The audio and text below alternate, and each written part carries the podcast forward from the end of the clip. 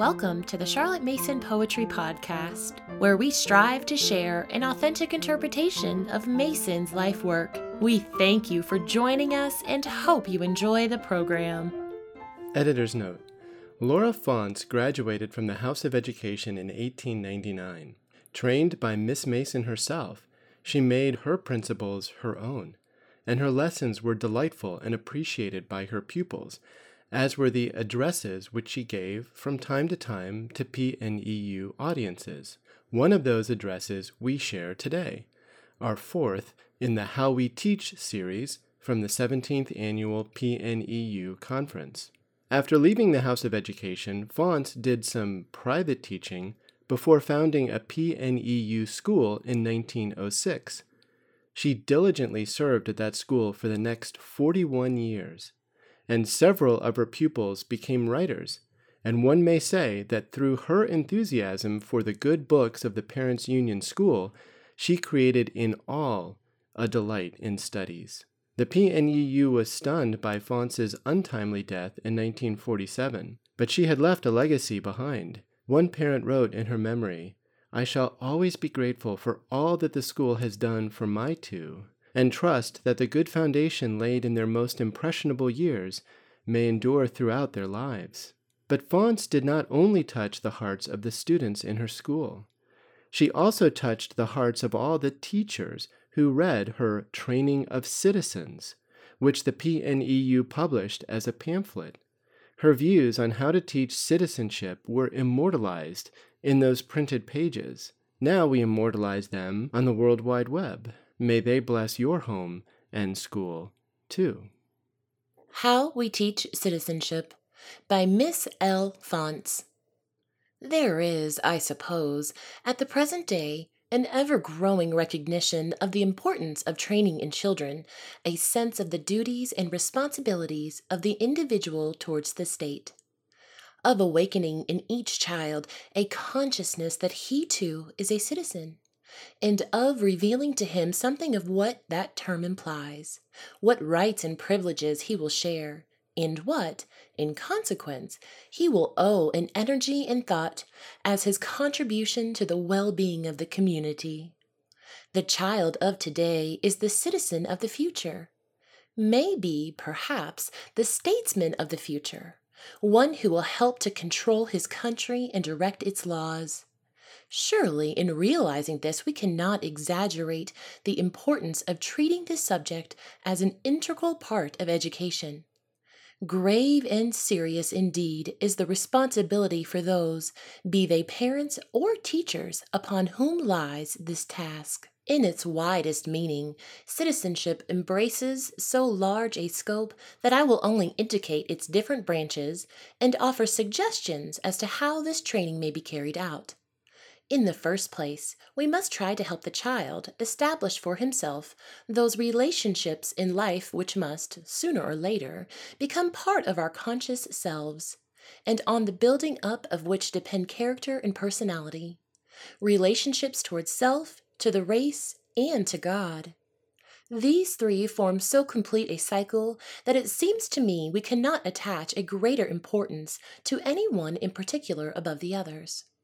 For how can we recognize the values of the things belonging to God unless we can realize the values of those which concern our higher selves? And is not this accomplished through service to our fellow men? The exercise of self control, the ennobling of the victory over that which is petty or sinful, the realization of how we are degraded by a low, or rather an undeveloped, standard the sense of proportion, the courage to be true to ourselves, these react upon our sense of what is due to others, justice and toleration, and make for consideration of their requirements and their opinions. And are not these in turn influenced and brought to attainment by the guarding within us of that flame kindled by the breath of God, which purifies motives and creates the desire to express ourselves in service to Him through our relationship to our fellow men? Does not Browning say, Why ever make man's good distinct from God? Or, finding they are one, why dare mistrust? This is, if I may so express it, the spiritual and moral aspect of the training in citizenship, on which depends the more direct lessons on the subject, and without which they lose their value. Now, as to the methods employed in the PUS in applying this training, except in those lessons dealing expressly with the government of countries and the more obvious facts of economics, the teaching should be indirect.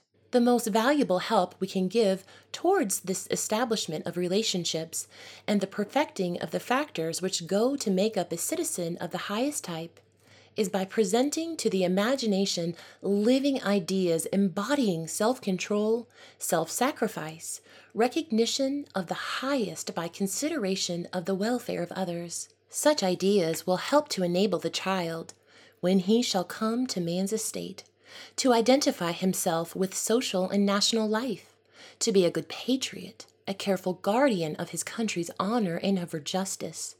Should not the two indeed be one?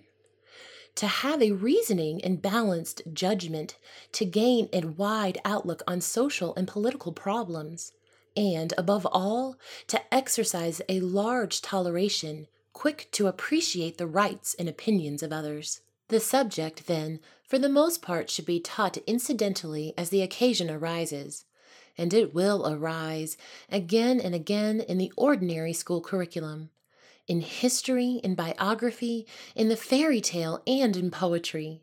The teacher should be ever on the watch for opportunity to direct the attention, to guide the perception towards those points bearing on the conduct of affairs and men in relation to the people and the state. This direction, this guidance of perception, not of opinion, I cannot too strongly urge against any attempt to force opinion, requires tact and judgment. Constant direction of the attention to the subject serves to arouse feelings of aggression and even of distaste. The method of treatment should be as varied and as arresting as possible, and the occasion should prove to the child a delightful and treasured side issue, which is permitted to be enjoyed for a few minutes during the study of the set subject, then being handled. I think I need scarcely say in these times of more reasoned sympathy that moralizing should be avoided. Indeed, I feel I ought rather to apologize for having alluded to it, but that citizenship, in certain of its aspects, invites, even tempts towards the fault. And what of the means for carrying out this teaching? There is in the scheme of work offered by Miss Mason much opportunity for the development of this training in a careful and sequent gradation. In the lower classes, the teaching is, naturally, incidental only. In the higher classes, it is studied both incidentally, as opportunity occurs in the different lessons, and expressly by the use of certain books dealing with everyday morals and economics. In classes 1A and 1B, scope is offered, and occasion used in such subjects as history, lessons on places in connection with current events, and the reading aloud of such books as Mrs. Frewen Lord's Tales from St. Paul's Cathedral, from which the children learn to appreciate the real value of the great men who have worked and fought for the country and the empire, in the reading of fairy tales and in poetry. Poetry, indeed, achieves of itself its beauty, its influence on the imagination, its elevating character, creating ideals and a sense of aspiration. In classes 2 and 3, the subject is treated more expressly, and a larger scope is offered in which to give suggestions. Not only have we history, current events, and poetry to deal with, but citizenship is set as a distinct lesson and worked out in a twofold scheme. Principles of conduct and of government are studied, in the first place by the use of two elementary books written for school The Citizen Reader and Laws of Everyday Life, both by H. O. Arnold Forster, and secondly by hearing read the lives of Greek and Roman patriots, soldiers, and statesmen written by Plutarch. These Plutarch's Lives are an essential feature of the PUS program, and it is difficult to overestimate their value. As language, as literature, as biography, as history, they present in themselves a wide field of education. But their chief educational value is the sphere they offer for training in citizenship. Think of the range given for illustration and application in such lives as that of Julius Caesar, which we studied last term, of Cato, of Demosthenes, of Alexander, and of Aristides the Just. Also, in Class 3, the subject is still further developed by the introduction of a book dealing with local patriotism. At present, we are using Besant's History of London, and by the study of elementary ethics.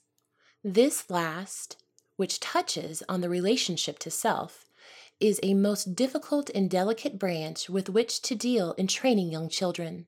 The book used is Ourselves by Miss Mason, and it is so full of suggestion, so direct, so deeply sympathetic that I think it is wisest to read it with the children, leaving them to make their own points and volunteer their own questions and comments, only giving all that is best of ourselves in sympathy and encouragement, ever ready to help out the thought difficult to express to explain that, which, because it is so new and strange, seems difficult to grasp. There should be an atmosphere of mutual trust, in which reserve is for the time laid aside, that barrier so formidable to the utterance of our deeper thoughts, especially in questions dealing with spiritual and moral desires. In Class 4, the whole trend of the syllabus in biography, in literature, in geography, and in history, general and particular, should cause the pupil, in whom the sense of citizenship has been carefully and gradually developed, to reflect on patriotism, on statecraft, on citizenship, its grants and its demands. This sense is still further encouraged by the setting of special reading as of Mazzini, Carlyle, Boethius, and by the study of a few simple books dealing with questions of social and political economy and on imperialism. For the coming term, the program arranged for Class 4 includes 1. The Citizen and State, 2. The Rights and Duties of English Citizen, 3. The Education of the Young in the Republic of Plato, 4. Heroes and Hero Worship, 5 the making of Western Europe, 6. The expansion of England, 7. Greater Britain. Those who have read the papers entitled The Basis of National Strength, which appeared in the Times Educational Supplement during the spring of last year, will recognize how Miss Mason carries out the theories she presented in them in the program of work set for use in the PUS. She provides that the child shall acquire knowledge and training in citizenship from the right sources, that is, from the personal contact with and the study of the books which go to make up our literature.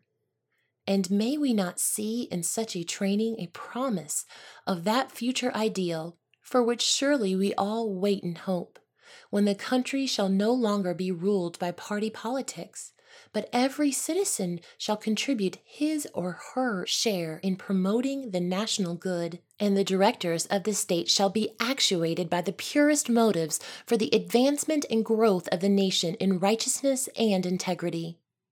Throughout the classes, the best results, I think, are gained by discussion.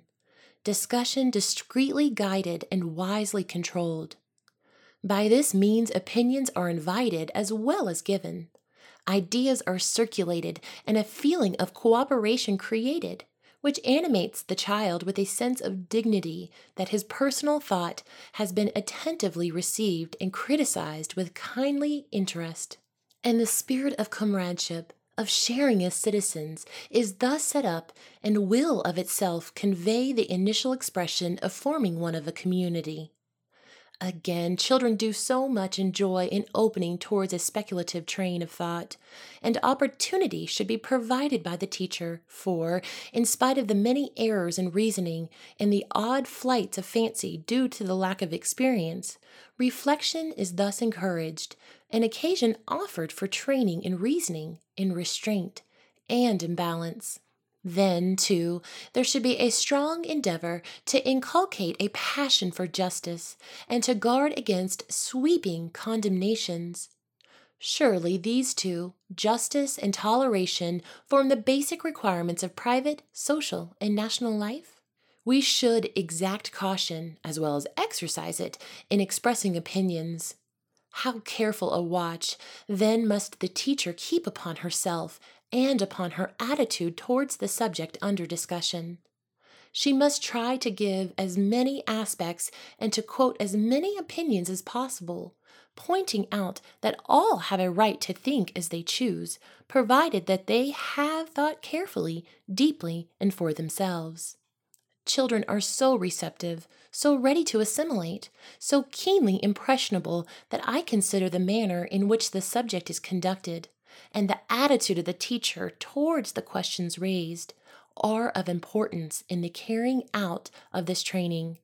And again, I would urge the serious responsibility incurred and the careful guard required in the treatment. If you have enjoyed this episode, please leave us a rating or a review on iTunes. Thank you for listening to the Charlotte Mason Poetry Podcast. We hope you enjoyed the program.